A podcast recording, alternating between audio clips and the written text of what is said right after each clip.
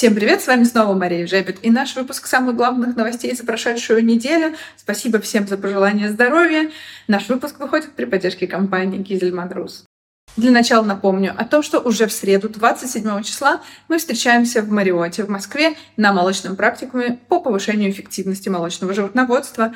Соберутся все лидеры индустрии, крупнейшие производители молока, Минсельхоз России и органы управления ПК регионов. Обсудим рейтинг эффективности, обсудим бенчмаркинг поста технико-экономическим показателям, в котором вы увидите, где еще можно повысить собственную продуктивность и эффективность. Регистрируйтесь по ссылочке внизу, есть онлайн и офлайн формат участия. Замминистра сельского хозяйства Максим Увайдов заявил о том, что ситуация с дизельным топливом начала в регионах улучшаться. Напомню, власти ввели запрет на экспорт дизельного топлива и других видов топлива, но нас интересует в основном дизельное. Оно нужно для а, сбора урожая и сева озимых. В регионах говорят, что э, цены сильно выросли, до 90 рублей доходит э, стоимость. А по данным Минсельхоза, по данным властей, на 2,5-3% за последнюю неделю цена снизилась. Если это так, напишите, пожалуйста, в комментариях, как у вас сейчас обстоит с ценой ситуация на дизель.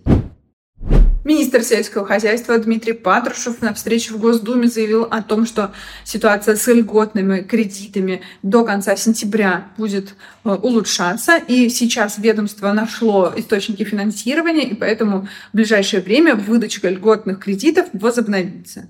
Напомню, 8 сентября на сайте ведомства появилось сообщение о том, что льготное кредитование пока приостановлено из-за исчерпания средств бюджета, лимитов пока нет. Правительство России с 1 октября ввело гибкие экспортные пошлины, которые привязаны к курсу рубля. Посмотрите внимательно все коды ТНВ по ссылочке внизу, но важно знать, что на концентрат сывороточного белка, молочного белка, на молочные смеси сухие и молочные продукты не распространяется эта экспортная пошлина, но она распространяется, например, на племенной скот. Однако в список попали казеин, лактоза, специализированное питание и сырные продукты. На этой неделе читайте на нашем сайте большое интервью с главой Чувашии Олегом Николаевым.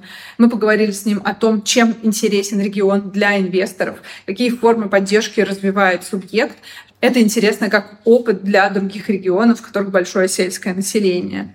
Кроме того, поговорили, что такое чувашский бренд и о чем мечтает глава региона. Это начало нашего нового спецпроекта «Молочная Чувашия». У нас уже был проект по Удмуртии, где мы общались с Ольгой Абрамовой и рассказывали про бренды этой республики. На этот раз мы поговорим про чувашские бренды, про чувашских игроков. Баннер на спецпроект вы найдете на сайте Milk News в самой шапке. Не пропустите.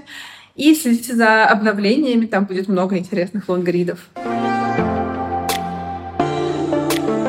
Прошли очередные торги GDT. Тренд продолжается, цены средние на мировом молочном акционе растут. На 4,6% они оказались выше средний индекс цен, а, чем в начале сентября. Интересно, что на 43% больше объем торгов. То есть торговля молочными продуктами восстанавливается, и цены тоже восстанавливаются. Производство мороженого в этом году отлично растет на 8,9% по отношению к аналогичному периоду прошлого года. Это данные за январь-июль. 370 тысяч тонн произвели российские мороженщики. Беларусь вновь повысила индикативные цены экспортные на сливочное масло. Масло с жирностью до 80% предлагается продавать за 410 рублей за килограмм, а более высокой жирности за 460. В среднем подорожание составило 20 рублей. Эконива заявила о том, что начинает торги сырым молоком и сухими продуктами через национальную товарную биржу.